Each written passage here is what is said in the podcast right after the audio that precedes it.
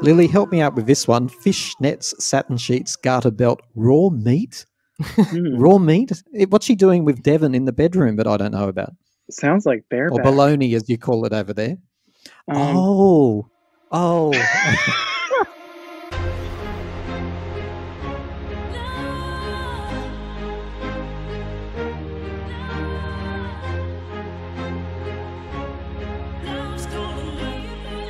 Well, you may not have heard of Adi Lederman, but you've no doubt listened to at least a few of the many tracks he stole from Madonna before selling them off at around $1,000 a piece.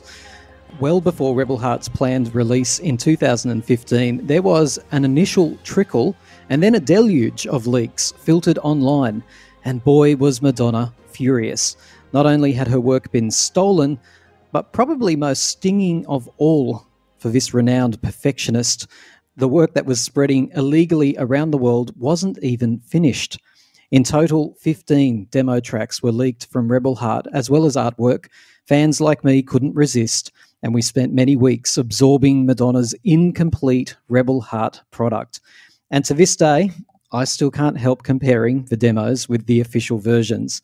It turns out the Israeli hacker responsible was a lonely, aspiring musician who felt he was wasting his life away when he appeared on a talent show called A Star is Born some years before. He was also found to be responsible for leaking Give Me All Your Lovin' years earlier. And he was chucked in prison for 14 months. But as always, it was Madonna who received the greatest backlash. She described the hack as artistic rape and terrorism. The comparisons not going down well with victims of sexual assault or in light of Sydney, Australia's terrorism incident, which had occurred not long before. It's quite a backstory, but what else would you expect from Madonna? The only difference here is that the chaos surrounding her new work was not orchestrated or controlled by herself. And that's the part that probably made her angriest of all.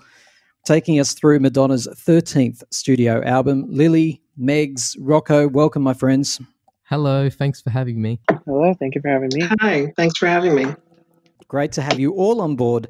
Now, it's a good five years ago now, Lily. So, with the benefit of hindsight, take us through what are your impressions and your memories of Rebel Heart? Well, the most prominent memory for me, because I wasn't a fan of Madonna at the time, was the public response to the Bitch I'm Madonna music video, because I remember that got a lot of backlash. Well, my impression of the album, especially looking back on it, comparing to her other works, is that while it may be called Rebel Heart, I feel it lacks heart. Wow. Strong fighting words. I'm looking forward, Lily, to finding out exactly how you arrived at that conclusion. Megs, memories, highlights, low points of the Rebel Heart era? Yeah, I would just say that it's a solid album. You know, it's an enjoyable album, but it's a little bit hit and miss, I guess. Like a few of the songs I don't even bother listening to on a regular basis, even though the rest I do. So I would just say that it's it's a fine album and and it had a nice um story thread throughout it, but um really it's yeah, it was a bit hit and miss for me. Rocco, it's Rebel Heart, so it's meant to be Madonna's rebel side and also with a, a good a good drop, a decent drop of heart involved. Did she hit the mark with what she was trying to achieve? Yeah, definitely. I actually think it's interesting that she initially wanted to have a two sided record, or I guess two separate like installments, you know, one being the rebellious side and then the other being all the more introspective romantic songs. But I actually like how she decided to put them all on one album, you know, because within one being is all of those different elements. So I think it actually makes it more personal. And from what I understand, Madonna wanted to go back to basics with Rebel Heart. She wanted to pull out the guitar. She wanted songs that could stand alone without production value. But I believe that she wanted this album to be romantic to an extent. And I think, I actually do think that comes through this album. Yeah, can I also add that I think when the demos came out, it just heightened my excitement about the album. Like we got to listen to them raw and unedited and unpolished and everything, and that got me really excited for the actual album. Rocco, were you listening to the demos as well? Yeah, I was. I this was not like previous leaks where, you know, they're demos from albums that she already got a chance to put out as she intended the audience to hear them. Um, I'm not entirely convinced that they were going to hurt the record in terms of sales because, you know, the hardcore fans are the only ones who are going to be seeking out these leaks and they're going to buy the album regardless. But um, yeah, I did. And I thought it was interesting that we unintentionally, of course, sort of were able to witness the creative evolution of these songs almost in real time yeah. before the album even came out. I have to admit ah. that's exactly how I felt at the time. I was like, "Oh, so this is what they sound like before they get into the the final uh, edits, I suppose, because there's so many bells and whistles on all of these tracks, as we all know now, because we've heard the demos, which were so stripped back and raw. But sometimes I wonder. I don't think the fans care as much as Madonna. I think we're eager beavers. I was I was so excited. It's been so long since I'd heard new Madonna music. There was no way I wasn't going to look it up.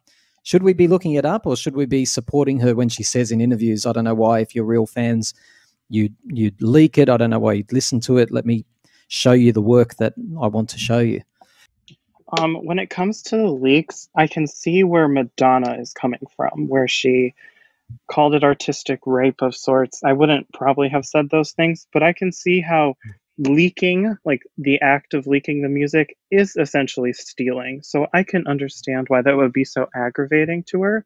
But I think to argue that once the music's leaked, you shouldn't listen to it, or you're not a true fan if you listen to the leaks and not wait for the actual release, I think that's a bit demanding and controlling in some ways because Madonna all over. That's just really? me, though.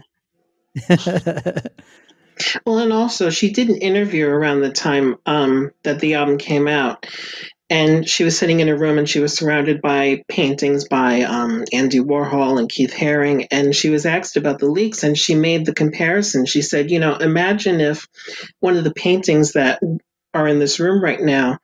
Before the artist was finished painting it, someone broke into their studio, stole it, made copies of it, and posted it all around the city, you know, that would be kind of embarrassing for the artist because that wasn't the statement they were trying to make. And, um, you know, I, I, I actually liked that particular quote because it made, I think it probably helped people understand more her perspective. I think that perfectly explains it on her end. There were a lot of tracks though that didn't end up on the album that were leaked as well. Yes. That we got to hear in demo form, and some of them were pretty ordinary, I have to say. So it's not mm. only about the unfinished versions of songs; it was also about getting to hear things that we probably weren't going to get to hear mm. at all. A bit like with Michael Jackson's Escape album. I don't know how happy he would have been when all those songs were released after his death. So mm. probably Madonna felt and would have felt, yeah, equally bad about that. Absolutely. Today, we're going to be talking track by track of the Rebel Heart album. But before we do, the packaging. I'm curious to know what did you all make of the the era and the artwork that goes around it? Because it's almost as profound as the work itself. The the cover art, the photo shoots, the images that she puts out, the clothing she wears for interviews and promotion. Was the Rebel Heart era theme on spot? I will argue, at least, that some of her most beautiful photography moments are during this era. I think that like those photos of her in that red sweater for the cover of Rebel yeah. Heart on some of the editions, she looks gorgeous on those covers. Yeah, but I think it takes it, comes... back to the '80s. I reckon that that short platinum blonde hair it reminds me of early Madonna work a little bit. Mm. Mm-hmm. And then I think there's some fun images with her and like that chainmail nun outfit or her with the sword. I think those are really interesting and good quality photos. But I think when it comes to the overall promotion of the album, it could have been better. I don't think it was the worst when it comes to the visuals. I really liked the cover, particularly the deluxe cover. Um, she was asked actually on a on a show i forget what show it was but she was asked you know what does this symbolize? And she said that the ropes were kind of meant to represent you know the kind of i'm paraphrasing here but she said something like you know it represents the the um, restrictions that or censorship that people sometimes put on on artists you know?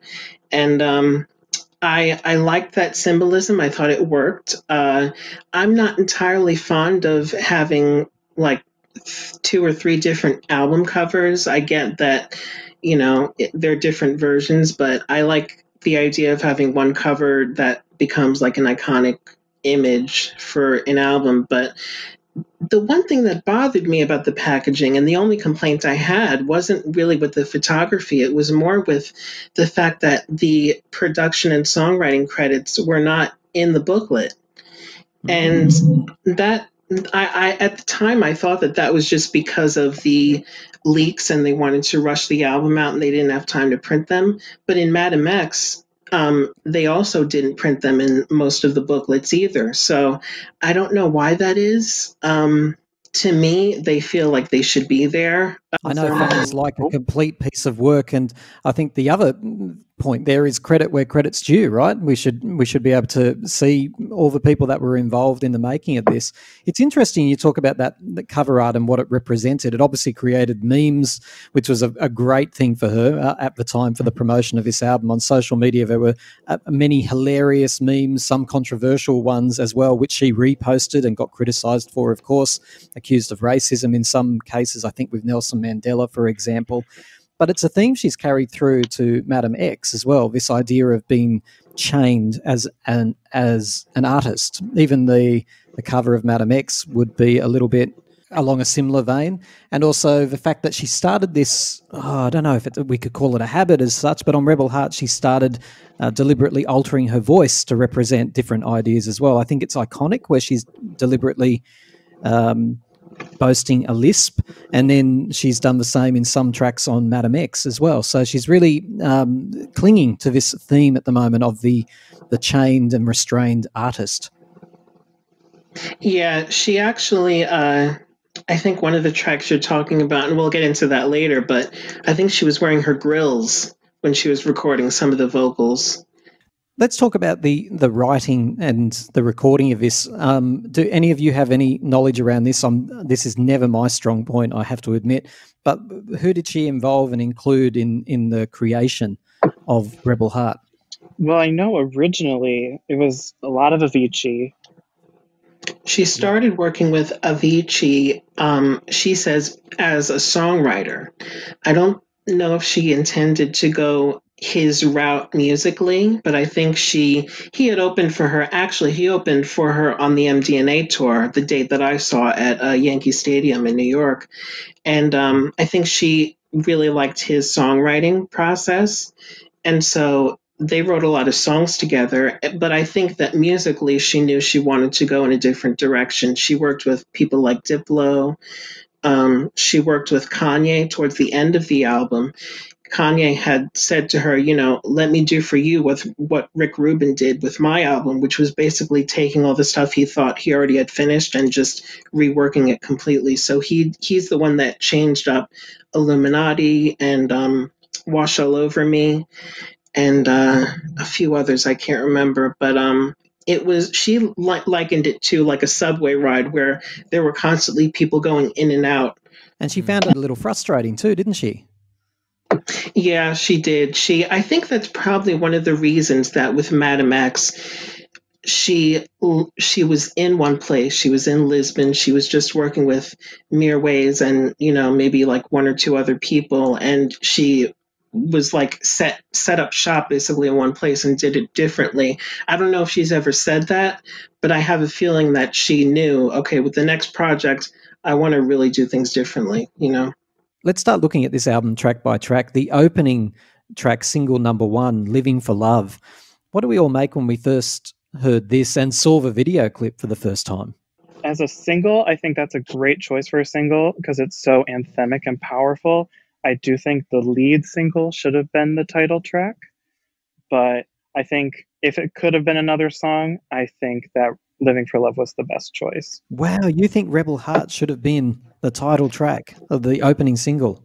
I think that I coming I guess going back to the demos, I think the demo version of Rebel Heart should have been the lead single to the album. I think it would have been a much better launch because I think that song is fairly anthemic and positive and uplifting. Megs, what do you think about the opening single? Was it the right choice? Um, I might be a bit alone. Like, I'm not a big fan of the song personally. I just, I, I don't find it find it extremely enjoyable. Um, but I think it, it's it's a good song for performances, and it's a good song for a video clip because you know it's just so um, you know loud, and, and it does it does represent the theme of the album pretty well.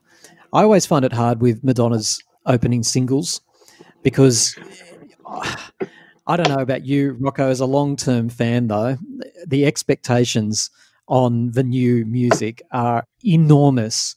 And also because you know it's Madonna, you know that she's going to go in some direction that you probably didn't expect, or it's going to be iconic or anthemic in some way. And when this came out, even though I do love the song now, it wasn't what I expected. But then when I look back over my history, I'm always feeling that way about the opening track because I think I just I have such high expectations. I don't know what I'm expecting, some sort of once in a lifetime moment every time, which is not possible. Um, but I, am a bit like you, Megs. I'm, I'm, not a huge, huge fan of the song. I love mm. some of the remixes of it. I grew to love it a lot more once I saw the live performances, aside from the one at the Brit Awards, which we're going to talk about. And I was really disappointed, though, I have to say, with the video clip. I just yeah. couldn't I loved what they were trying to achieve. I loved the idea of it, but the coloring and the final mixing yeah. of it, I don't know what it is. It feels like an error actually to me.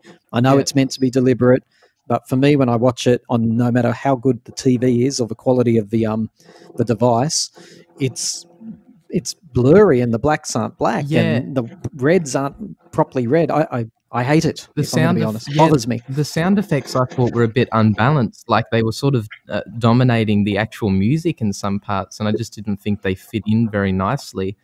I really, really do admire though how, for the first time in ten years, she decides to make a lead the lead single a song where it's just her and not a featured younger artist any there could have been several different choices for lead singles but um, i really do like the background vocals. It's not alicia keys. I thought it was because she is one of the co-writers on the song but that um, during the first verse that that woman who's sing who's singing background it's a little little part but it just adds so much to the song the little like comments and you know like accents sort of you know on madonna's yeah. lead vocals and um the Offer Nissim, I hope I'm saying that right, but his remix, which they incorporated into the live performances, that intro where she's walking in the onto the stage, yeah, I absolutely yeah. loved that intro. Epic. That gave me chills when I first saw it. It was so yeah, like cool. epic. We've got to talk about the, the the the Grammy performance and the Brit performance.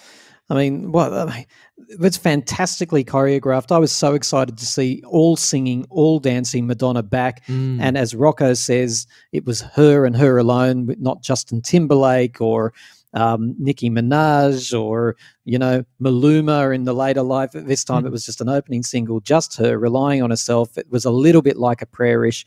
And then she goes on to do like these epic, very intricate Madonna-esque well, they're not Madonna esque, are they? They are Madonna personified performances of the opening track. Fantastic. But what a shame.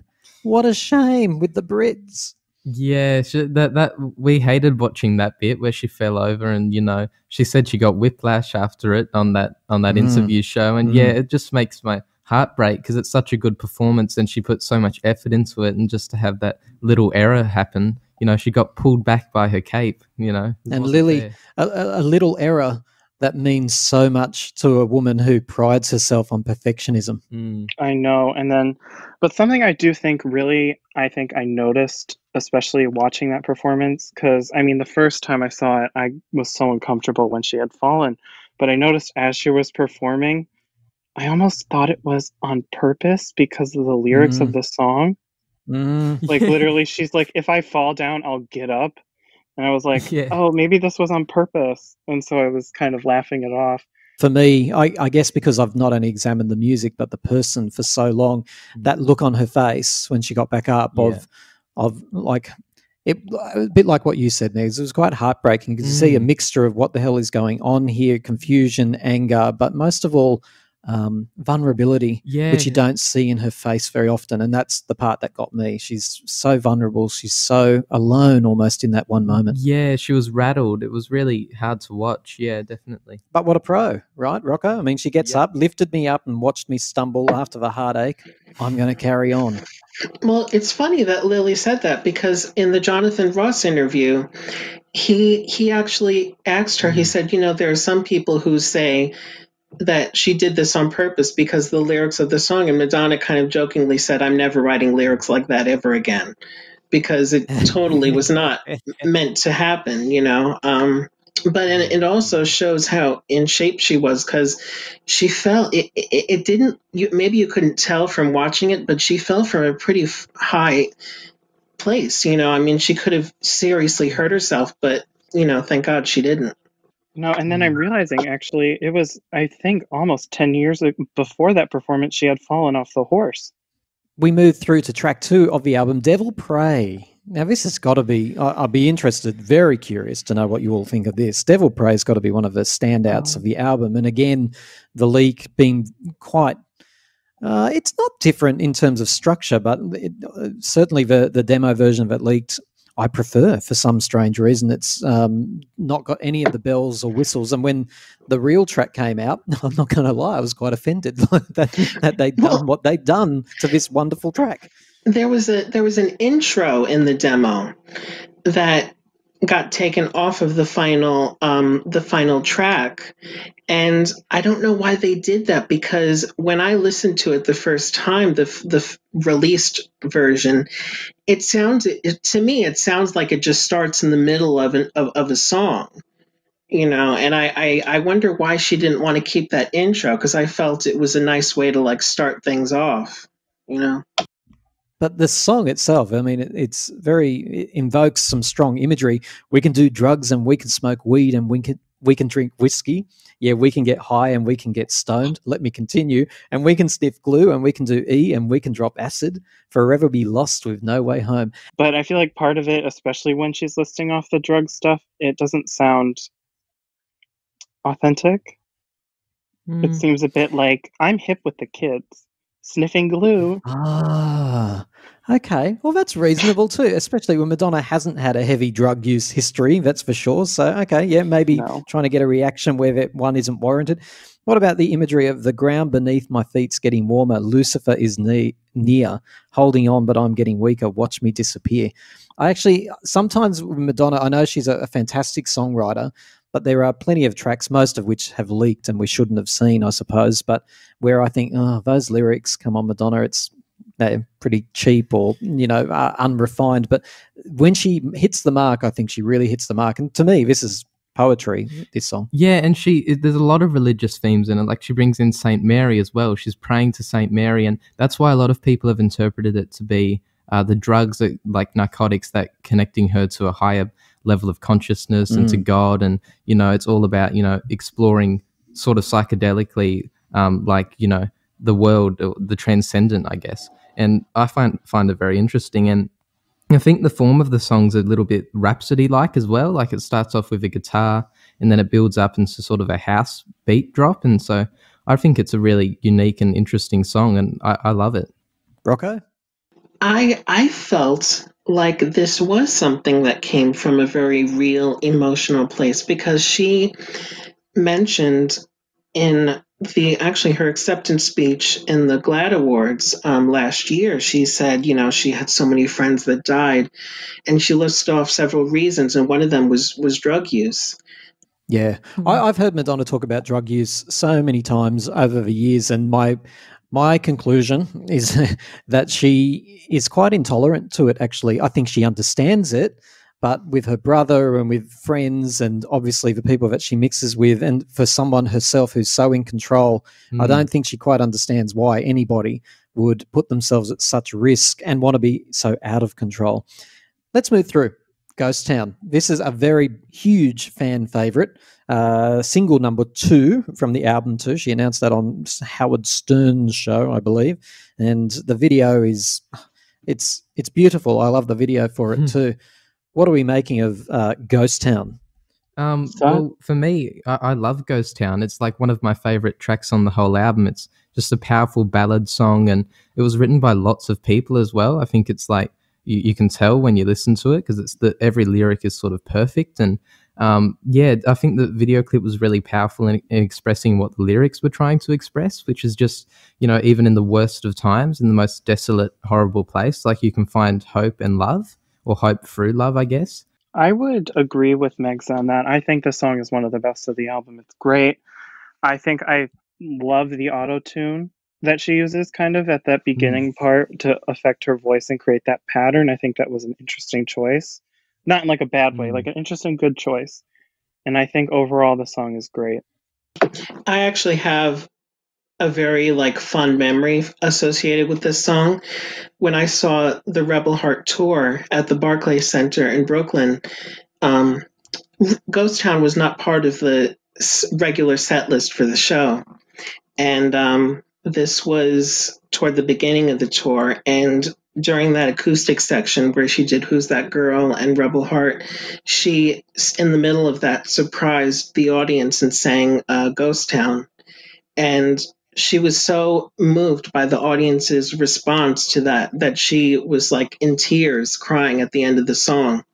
And it was a really um it was a really cool memorable night for that reason alone. I mean it was a great show but that was just you know special it felt more special because she wasn't for some reason she didn't add it to the regular set list. I'm not sure why that was but that was a really cool night I, I'd also like to know: is this the one? I know I'm going to get this wrong. Did she sing? Did she sing Ghost Town with Taylor Swift? She did, Yeah, but that it was was at, Taylor on the um, guitar. Taylor wasn't singing. that was at the iheartradio awards i think Yes. So Taylor did not sing Oh, with her. yeah. It was just Taylor on guitar and Madonna was singing. Unapologetic bitch. Here we go. The first of the bitch songs on Rebel Hearts. A bit of reggae, man.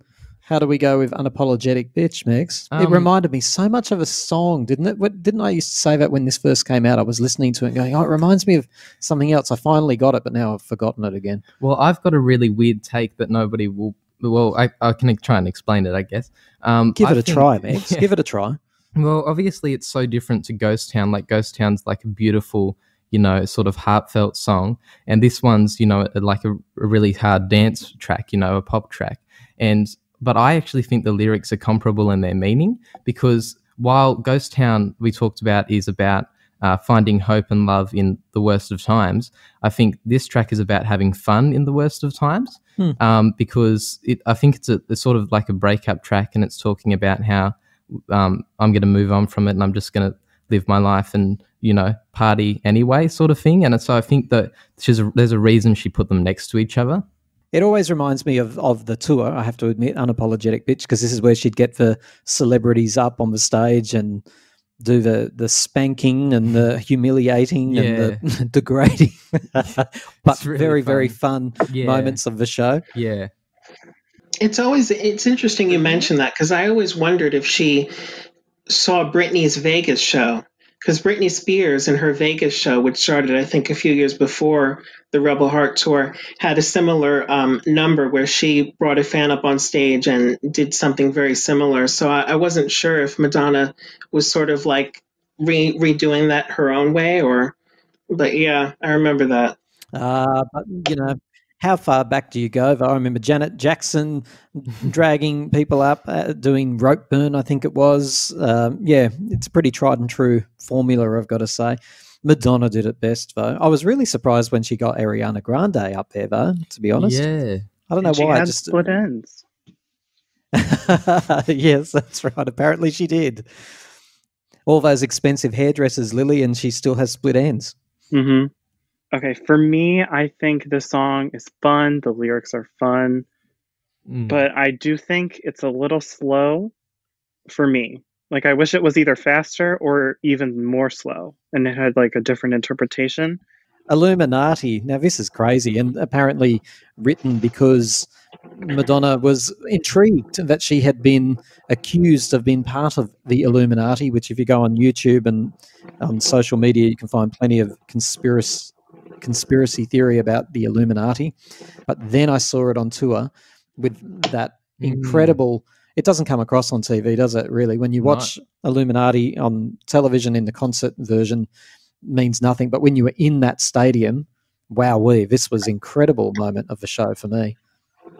I really like the demo version. At first, I really, really liked the demo version better because I thought to myself, you know, the, the, the song really benefits from having more of a dance beat to it, you know, more of a faster tempo.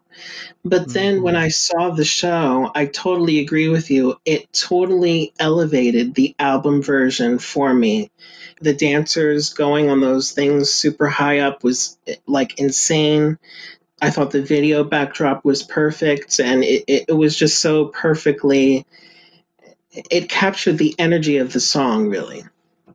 Yeah, and I think the reason that the demo and the actual track are so different is because Kanye West came along and produced it, and you know put his own spin on it. And Now, I really do not likes- like this man, but I can't run him down for what he did on this album. He, he, he did a good job. Yeah, no, definitely. And with Illuminati, everyone says it's unique, and it's sort of like uh, I've never quite heard something like it, and that's because yeah, Kanye thought it was an interesting sound to go with, and I think yeah, Madonna must have agreed. Here's a question for you all: How many celebrities can you name from Illuminati? Okay, so there was Beyonce, there was Lady Gaga, there was Justin Bieber, there was LeBron James. Queen Elizabeth. Jay Z, Yeah, there's a, Obama. Kanye. Um, every everyone listening to this is yelling, yelling at the speakers right now. Yeah, I'm you missed, you missed, you missed.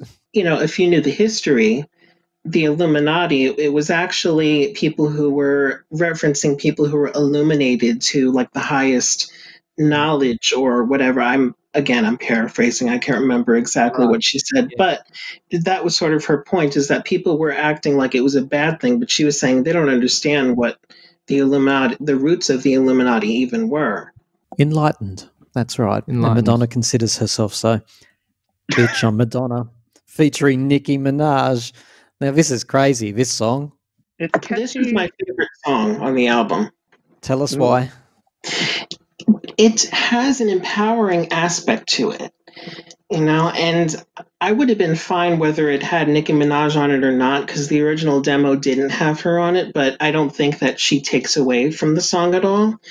It just, and it's not your typical pop song in a way, you know, musically, it, it it's kind of can be kind of jarring for some people and i've noticed a lot of people who are longtime fans especially from the very, very beginning of her career, are not very fond of this particular song. But for me, it follows the same tradition of fast dance songs that she's done that really have empowering lyrics and an empowering mood to them. And on those days when you need to sort of feel, when you're kind of having a bad day or you need to feel empowered, this is like one of my go to songs, honestly. Yeah. I can understand that. And look, Madonna's always loved a splash of eccentricity in her music. You think of Dear Jessie, you think of I'm Going Bananas. I put this in the same basket, and I know people will yell at me for that, and I accept that totally. But it is, it's an eccentric song. And I think one of her goals when she started out creating Rebel Heart, uh, at least in some of the sessions, was let's go as crazy and as out there and out of avant-garde as we possibly can with some of the tracks. And I think this is probably one of those that was born out of that. Not to mention it really feeds her ego, bitch on Madonna, just Mm. reminding people, yes, I might be this age and not as relevant as ever, but bitch, I'm Madonna, which is why the context of getting all those other celebrities into the video clip Yeah. was actually so important. She's cementing that queen status yet again. Yeah, and she's using dubstep, which is obviously something that's very popular with the younger generations and everything. So she's saying, you know, I can dip into any genre I want. I'm Madonna, that sort of thing. Adore the video. I think the video is so creative Yeah, and so fun. fun and Yeah. And funnily enough, not as slick, even though I know how much effort would go into something like that and expense, but it, it still comes back to something that you could do in a school production or at Mm. home almost. And that, and I think that fed through when she did it, I think on Jimmy Fallon's show, the night show in the United States. She went right back to basics with it there too. And I love the fact that the kids are in it um, Mm. at the beginning, which offended a lot of people, but I mean, get over it, people. Kids are very resilient. I and think they talk to them said- like they're adults. yeah, I think they said bitch, which annoyed a lot of people as well. Or at least they, They mou- mouthed lipped it. Yeah, yeah. What do you make of the video, Lily? Did you like the sock puppets? Oh my gosh. Again, I I hope no one hates me for this, but I feel like Bitch I'm Madonna is a good bad song. Like I love I love to listen to it. I sing along to it when it comes on, but I don't think it's a good song. I like I enjoy listening to it in the sense of like, oh my gosh, this is stupid fun, but like I do consider it a not a not one of Madonna's prime moments, but I do enjoy it for what it is. And for the music For video, I would right. say what you said about how it it could be like homemade and like done by a school production. You kind of said that as a positive. I would say that as a negative. where like I don't want Madonna doing school production level things. I want Madonna doing bigger Madonna hosts for Rocker Stedford. That's so true. I think she was aiming for that, let's face it. I'm always quite perturbed by the fact that she finally makes it to the top of this building. I take the elevator straight up to the rooftop. And I don't Yeah. even think she gets in an elevator. I think she walks upstairs. Yeah. And then once she's finally there, once she's achieved her goal, she just sort of humps around on things and yeah. and it does that If that's her idea of sound fun, at that's okay. end, that cutting weird sound like as it's coming yeah coming towards the end of the song it's such a weird sound it's like a It's a- sword like being edited in the audio It is very station. peculiar. I hate the fact that it's quite normal to me because I've heard it so many times, but it is a very peculiar Yeah. track. it's strange Well, you know, and this was also in the age of, you know, when videos had had to have like a, vi- a viral element to them. Because- Now, views on YouTube or Vevo count toward the Billboard charts, and so Mhm. celebrities now like to get a bunch of different celebrity cameos in their videos, and you know as many as they can. And she kind of got criticized for some reason from people for you know some of those celebrities sort of phoned it in, so to speak, like they weren't there, Yes. but they recorded scenes. Yeah.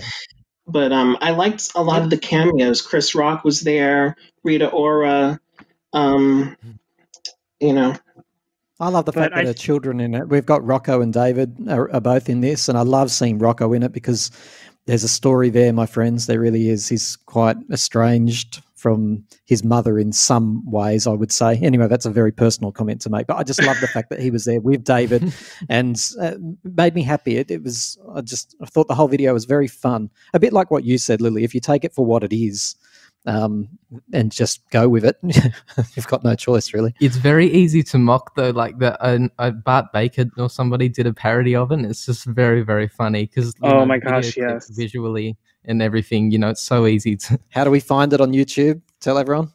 Bart Baker. Yeah, I think it's Bart Baker. There you Yeah, go. he did a We'll- thing we'll- where like I don't want to say what it is, but it's a kind of funny idea to take it. I feel like some Madonna fans might get mad at it, but I think it's funny. Oh yeah. Track seven on the album is Hold Tight. Now, I believe this was released in Italy. Is this the track, or have I got that wrong? It was. It was the third single in Italy. I love this song so much. I think it's so dreamy, especially in the chorus. It's a great choice of a song to be on the album, in my opinion. I love the beginning of this track. For any 80s kids out there, you might remember the the film called Never Ending Story. The beginning, only the first five, ten seconds, it just reminds me so much of Never Ending Story. I don't know why. Leave a comment if you think that I'm mad. Leave a comment if you think that I'm right. I'll be curious to know. Rocco, what do you make of Hold Tight? I love the song, and this is another kind of song conceptually that she has on this album. She has like romantic records, she has like uh, you know more button pushing records, she has you know, and then this sort of brand would be like the empowering, motivational kinds of records. And Iconic fits in with that theme too.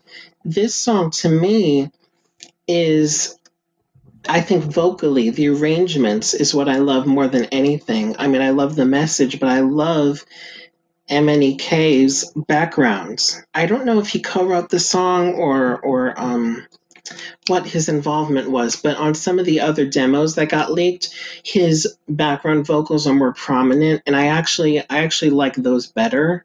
But um, I think that the finished version is still really, really good. And it has, it's kind of, I feel like this is a nice sister record to Living for Love. But I do want to acknowledge that this is, I believe, one of the only times we see a Madonna exclusive produced track.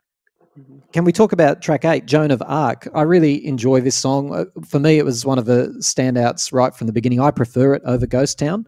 Mm. Boo, everyone says, but I don't know why. I, f- I find them similar in some ways, and I find Joan of Arc the superior track.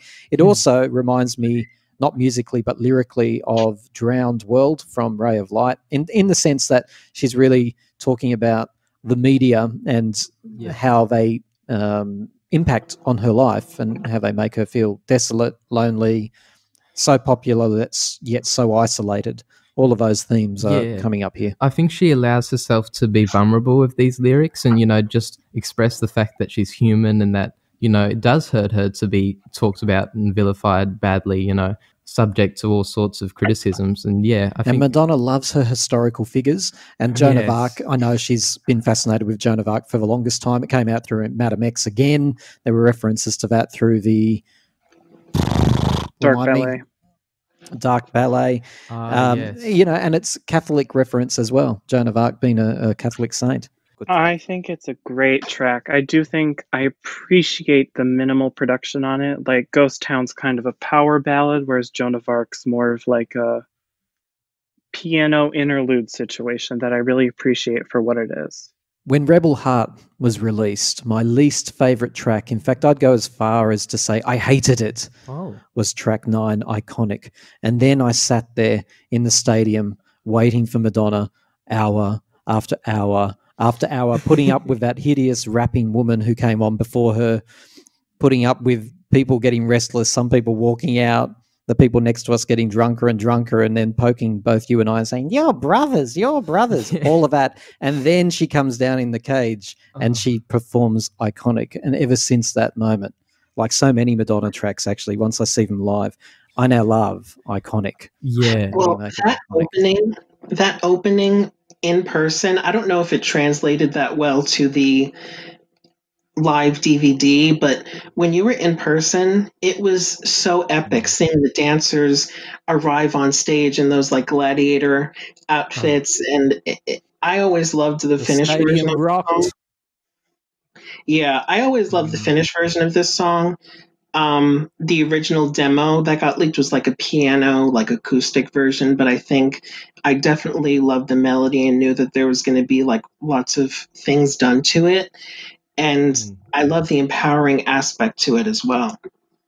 Yeah, and she opens with Mike Tyson as part of that, um, you know, empowering aspect. I was so surprised she managed to get that man to string a sentence together in the studio. She did. Re- I think that's the performance of the year for Madonna. Oh, it was so it was so powerful and potent that bit where he comes out on the big screens and he's just sort of yelling at you motivational things, and she comes out and does her equally motivating song, which is Mm. just about knowing that you're amazing. Basically, yeah, it's good.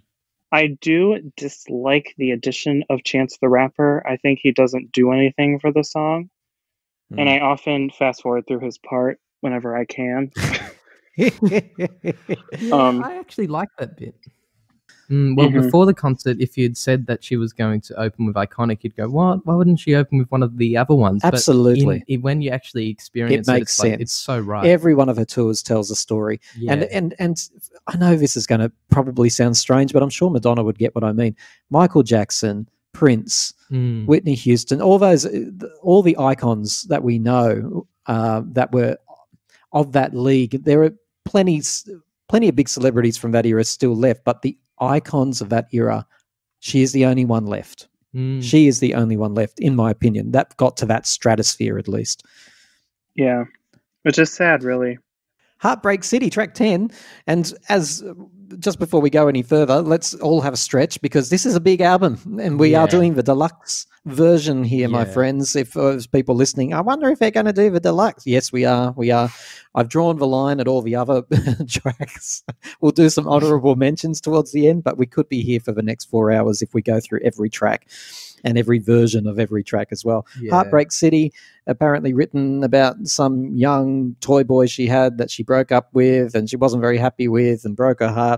Again, love the performance from the Rebel Heart tour of this. Wasn't a huge fan when I first heard it. The tours reinvented my um, perception of this song. I really quite enjoy it. I think it's great. I love the mashup with um, "Love Don't Live Here Anymore." I think that was such a Ah, smart yes. choice. I think in the in the demo she she sa- well it sounded like she sampled Michael Jackson's They Don't Care About Us. But in the Yeah. album version it sounds like she added a bunch of instrumentation on top of that to sort of mask the sample and I'm not sure I'm just saying that's what it sounds like. I'm not saying this is a fact or not, but I remember when the demo leaked, a lot of people were saying, "Oh, she sampled They Don't Care About Us," and it sounds like that part in the beginning of They Don't Care About Us. It, you know, it, toward, towards the end, mm-hmm.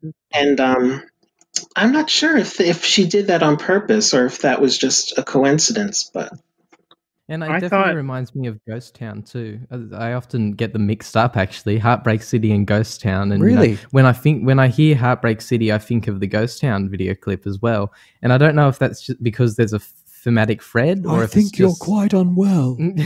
don't say that. I agree with him actually. I would agree. They're both kind of I the don't agree with him, Lily. For Yeah, those who don't know, me. Megs is my son, and I'm allowed to mock him when I want. Go on, Lily. Rush to his defense. No, I'm just saying I agree. They're both these very cinematic ballads that are very similar in production. Looking at the credits, they share a lot of the same co-writers and producers. So it would Mm, make sense. sense. One of the fans listening will be able to tell us if it was written in the same sessions, and possibly then I will be mocked and I will be wrong. Track 11, Body Shop. No, I'm just going to pass. Can we move straight to track 12? Anybody? I just want to say I love the ending of the chorus, and that's really it. But other than that, the song's kind of cheesy and feels weird. so you like about Yeah. four seconds of the song? That's good, Lily. Yeah, Megs? after she says the word, after she says the word bender, I like, oh, that's so nice, and then I skip. When it got leaked in the beginning, I didn't think this was going to go on the album. I thought this was going to be one of those songs that, you know, she kind of worked on in the studio, but all along she probably knew, yeah, this isn't going to go on the album. But then it went on the album. And I do Yeah. think Yeah. that the, yeah. like the percussion that she added to the to the song helped it a great deal. I think it elevated it in a way and it made it better. Um, but even still, I'm thinking she's not going to do the song in the show, surely. You know, like she can't possibly do a good, interesting performance of this song, and then she puts it in the show. So you know, she's full of surprises. What she did was clever though, like with the mechanics, and you know, I thought the performance sort of justified it being in the concert a lot. Actually, Mm. yeah. Yeah. well, it was don't know. good. It was like it told a little story. It did. Told a story. It was when I went and got some popcorn from the foyer. Gave me a break. Intermission. Not really. yeah, Um, but then, of course, she moves on to track 12, Holy Water, because, and personally, I think whoever, can- I'm sure she had her hands in it, whoever ordered the songs in this went, oh, God, well, we're going to have to come back with something really good after that. Um, and Holy Water, fantastic. Love this track. It is old school Madonna, not necessarily musically, but in terms of all those references and sort of fingers up to the church and uh, controversy around nuns. And she loves the imagery the fashion, the iconography of the Catholic Church, and and here, and didn't she take it to the next level in the actual concert tour itself? I remember sitting there, just I was just laughing to be honest. I'm like, here she goes. This is. And it just and then when she climbed on top of the nuns and started, oh my god! dancing. Oh, you're- And then they recreated no the Last Supper. Lady. Yeah, Yes, yes. Then she goes up to the altar. oh, wearing a crucifix. This is another song that Like, Kanye honestly, worked back on. in the day, she would have been put in jail. Yeah. Okay, but I do really enjoy this song. I think this was the first song I heard that made me go, I need to listen to this album. Are any of you offended by this song?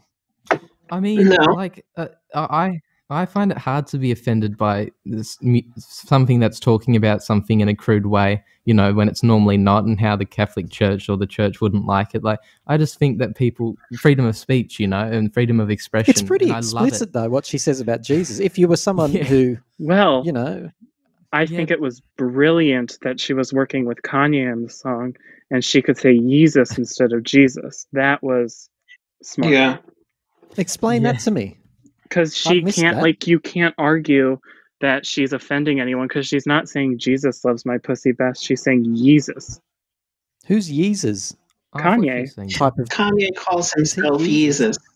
But she's Ah, obvi- does he obviously just? saying that Jesus, just obviously. Jesus Oh, alluding to him. Oh no, I'm more offended. I, I'm very offended now. I wasn't offended when I thought it was Jesus. Now that it's Kanye West, I'm extremely offended. Yeah, you don't like Kanye. Holy water! It's a great track musically too. It's just it's got a thumping bass line. I, I, I just love it. I think it's an incredibly well constructed song. Yeah, and when it samples Vogue, it's just it hits it home so well. How good is that? Come on, fans on the line. You this you must love the the referencing one of her biggest and most Yeah. um, Iconic. I, I like the fact that she included that, but I have to say I'm not sure why because Vogue lyrically has nothing to do with holy water. Uh, I- I'm not. I mean, maybe it was because of the music. true. I do think it left room though for her to do more of Vogue in the live show, and I knew before I even saw anything with the show when I went there, I was like, she's definitely going to do more of Vogue in the performance, and I was really happy she did. We're coming towards the end of the album now. Track 13 is Inside Out. It's a filler for me. I'm not a huge list. I think those like first opening bass synths are nice, but then I kind of get bored.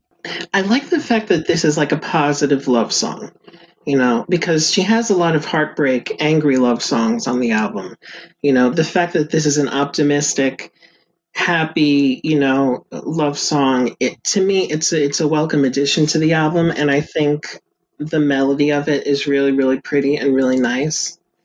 So we move to the final track of the album, Wash All Over Me. This track really stood out to me when I was listening to the demos Yes. in the car. I really Yes. enjoyed this.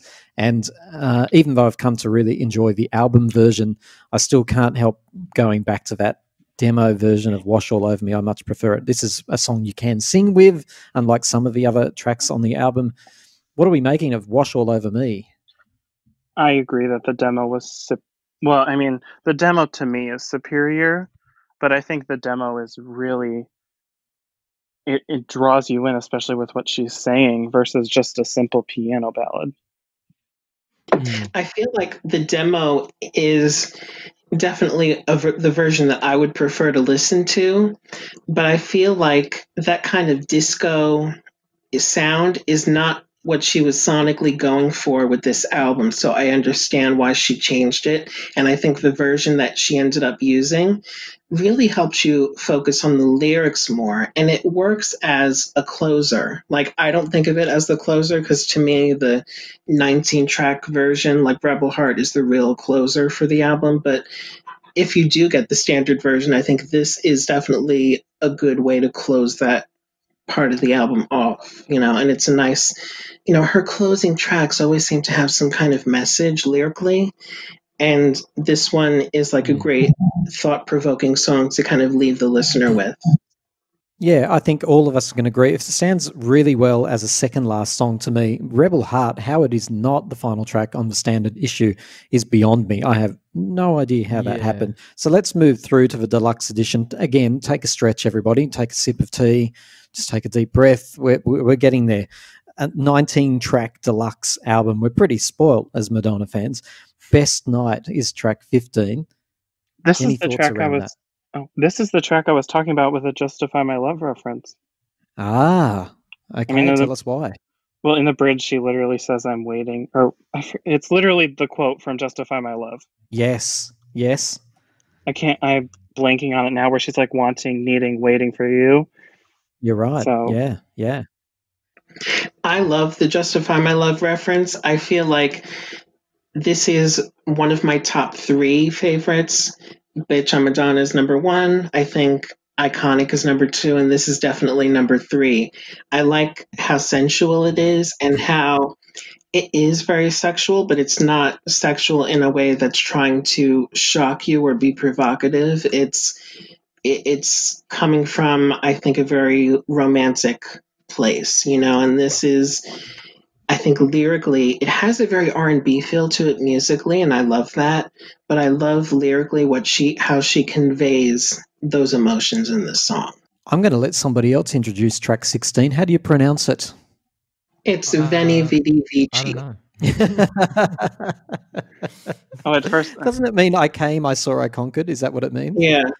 It's Latin. Ign- ignorant Australians here. I'm sorry. We, we only know one language, and that's Australian. So that's what it means. What language is this? Latin, did you say? Yeah.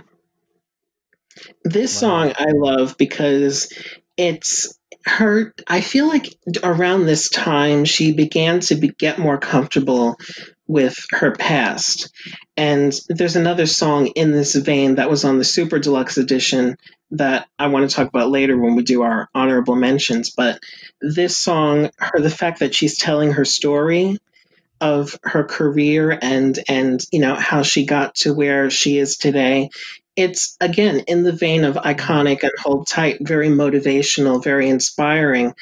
And she's one of those artists who can do these kinds of songs and you believe her and you do get inspired by the message because she actually did that. She struggled. She worked really, really, really hard to get where she is. And it's the kind of thing where, you know, if she can do it, then you feel you can do it too the ultimate reference song, this one, isn't it, Meg? She yeah. references her own work. Now, as a group, let's try to do this really well. What are the songs that she references of her own? We've got Into the Groove. Power of Goodbye. I remember. Um, Borderline yeah. Holiday. Like a Virgin. Uh-huh. Sort of erotica. Vogue. Mm-hmm. She uses the word erotic from memory. I just I love how many she got in there. Open my heart, open your heart, ray of light, mm-hmm. I believe, and music, didn't she as well? She sort of references music as been the revival of her career. Well, this one's going to cause some conversation. I believe track 17 is SEX. Yay. I don't know what that spells, Megs, but um, I believe this song it sort of divides fans. A lot of people saying it's just silly. Um, for me, I don't know, maybe because I'm an older fan, I, it just threw me back to the erotica era a bit, not just mm. because of the word, but because of the sound. It's a, a little bit mystical. It's a little bit like you've walked into a red light district, I suppose. Um, and I do, I'm shameless. I love when she lists all the ridiculous um, yeah. sexual references in one line. I, I, have to admit, I really love that part of the song, sad and tragic as it is. Yeah, what what I've read about this is that people see it as a criticism of hedonism and you know just diving into sexual pleasure, but I don't agree with that. I think it's because they say she sings it in a dispassionate way and it's sort of like oh this is just a shallow thing that we're doing just for pleasure. It's not about love or anything. But i think it's less a criticism more, and more just a brief indulgence of it you know just acknowledging it. And you know she's always talked about sexuality and i think she's this song is just you know speaking about you know singing about it openly. And yeah i don't think it's criticism of hedonism but just a reference to it. I don't know. It's hard to find the words to describe it, but I, I like the the kind of attitude that it has, and I really, really, really enjoyed the interlude on the tour. Um, I really liked how she had not just straight couples but gay couples as well, and mm-hmm. she used the video clips from erotica on the video screen, which I'm not sure why. I know people say she filmed in a vignette for an interlude, but ended up not using it. I mean, we have to face. I mean, maybe I've led a very, very sheltered life, but some of the references in that delightful little list that she has towards the end of the song, where she talks about um, uh, leather mask, high heels, mm, golden bondage. mask, perfume, switchblade, Absinthe, Novocaine, uh, chopsticks. Uh, yeah, chopsticks. Where did? um, hello. I, I think mind. it's go for it. Explain where chopsticks come from. Yeah, I think there's, yeah, I hope I so. there's a lot of humor in this song too. You know, I'm yeah, glad because it, I find it funny. It's so similar to Devil Pray in that way. Like she just lists off the drugs so comprehensively in Devil Pray, and then this one she lists off, you know, the sexual acts. And I don't think either a criticism. They're just sort of exploring it and traversing that landscape and what it implies. And I think with Devil Pray, it was definitely about the transcendent, whereas here it's just about pleasure. Lily, help me out with this one. Fish nets, satin sheets, garter belt, raw meat. Hmm. raw meat. What's she doing with Devon in the bedroom that I don't know about? Sounds like bear or baloney, as you call it over there. Um, oh, oh. Is that too explicit? I'm really giving myself away here. You're absolutely right. It's not literally raw meat. Oh God, how embarrassing! It's again it sounds kind of cheesy to me. I think when you compare it to erotica, erotica, there's this mystery, there's this mm-hmm. poeticness to it. Where this is like, what do mm. you know about sex? Absinthe and Novocaine, whips. You know, it's like, okay, it's in your face. We get it. I have to round this off by saying golden shower, latex thong, licorice whip, strap it on. Well, you know, today it's harder to shock people because back then people were so much more Licorice conservative whip. sexually, and so today she has to go Licorice all whip. out to, to get any reaction, I guess. What the devil? Oh my gosh. Is this the song where she talked about? Oh no, um, never mind. I was thinking about um the erotic, the erotic song that was in the sex book because I was like, didn't she talk about dripping wax? But no, that was in that one. Dental chair, only Madonna. Track 18, Messiah. Who'd like to kick us off? I really like this song. I like the interlude. Again, I keep mentioning the interludes, but I love she used the full album versions of these songs in the in the shows for the interludes, and I love this part of the show. I thought that the guy dancing doing that choreography was brilliant.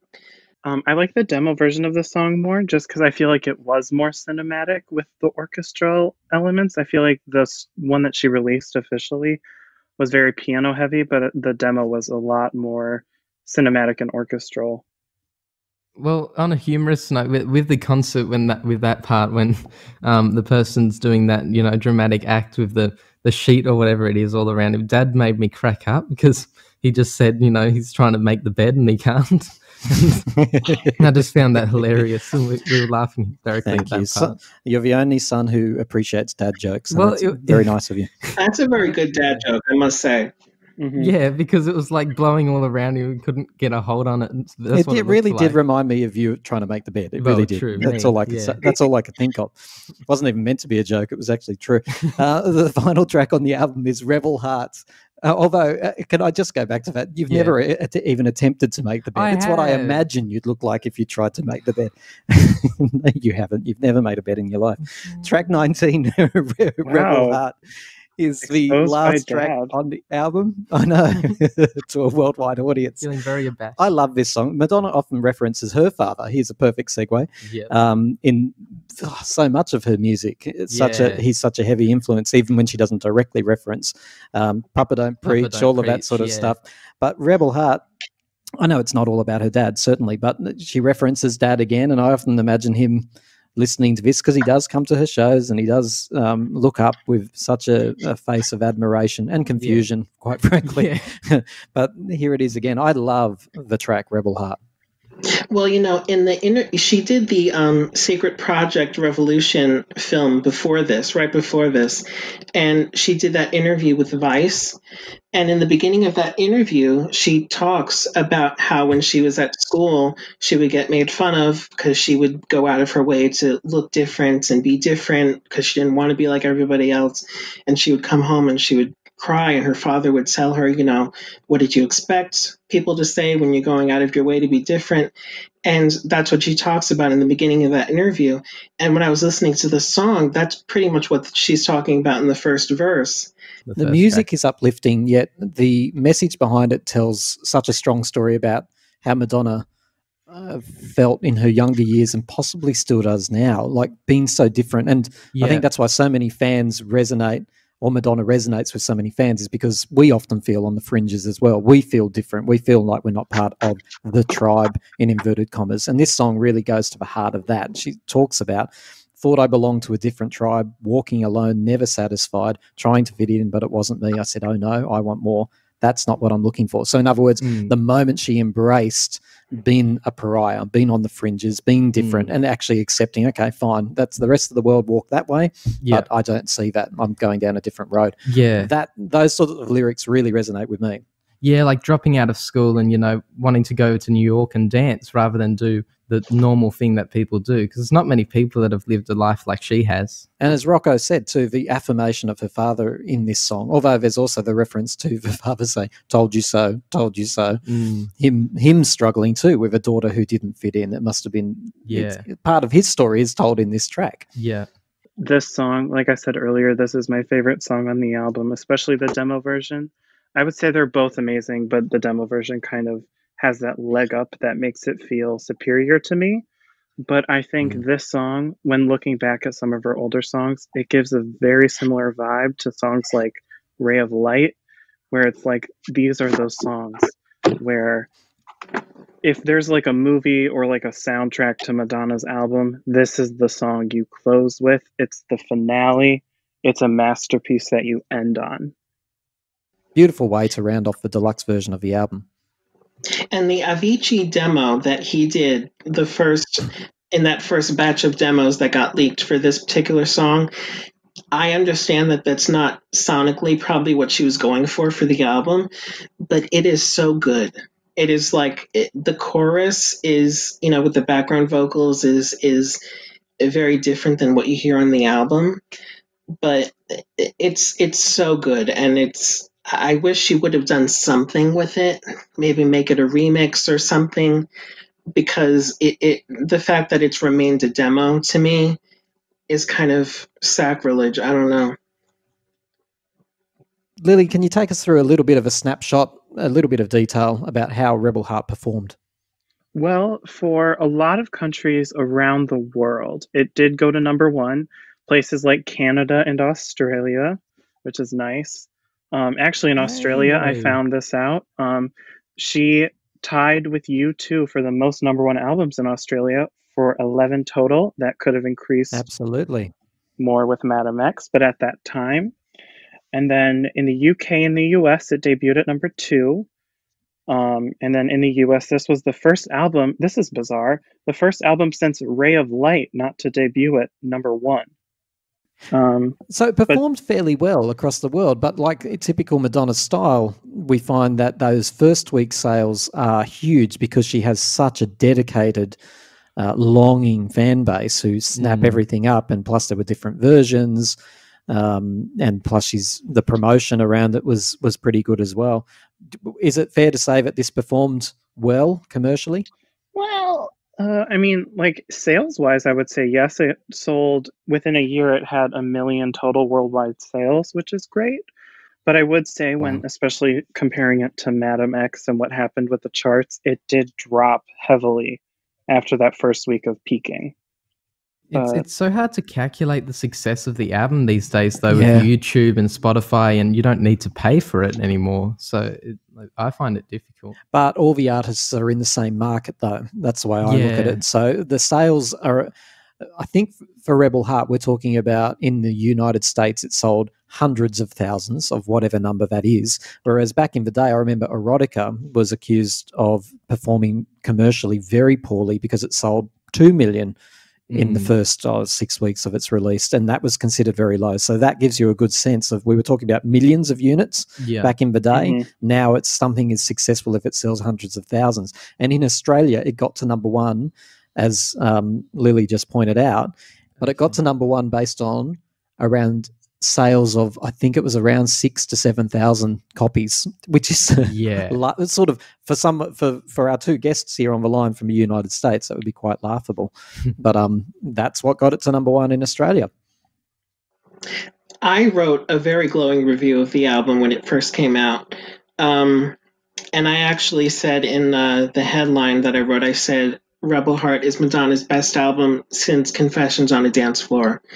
And I still stand by that to this day, and I and a lot of other reviewers were actually expressing similar uh, sentiments that this was her best work in a decade and definitely her strongest album in a while. And um, after MDNA, which I found pretty uh, lackluster in my personal opinion, I was very pleasantly surprised and, and happy with how much I enjoyed this album. And that seemed to be, like I said, what a lot of the critics were saying yeah, a lot of them were saying best since, uh, as you wrote at the time, uh, since Confessions. Some even said the best since the music album.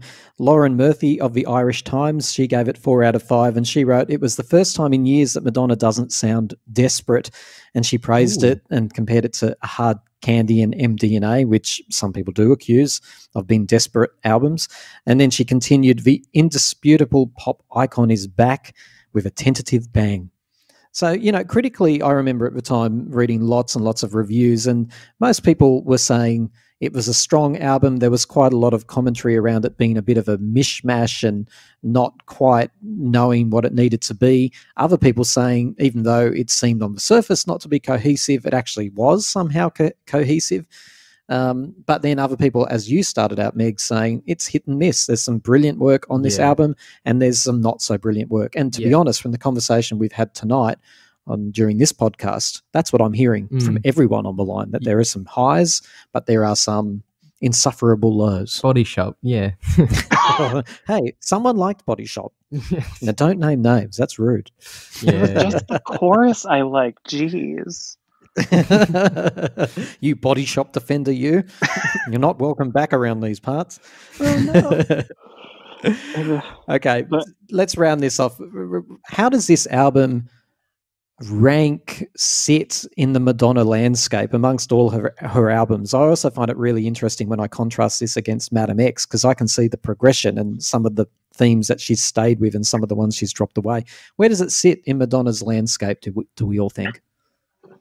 I think that this album is one of those albums that she could have only made that this far into her career. You know, throughout her career, she's made albums Erotica, Ray of Light, Like a Prayer, American Life. Um, you know, those albums all are directly personal to me in ways that some of her other albums aren't. She knows who she is and she's secure in that. And I think that's what she's representing on this this album. So well said, Rocco. Before I go to Lily and Meg for you. their summation of, of Rebel Heart, do you have any standout uh, or honourable mention tracks that you'd like to mention before we wrap up?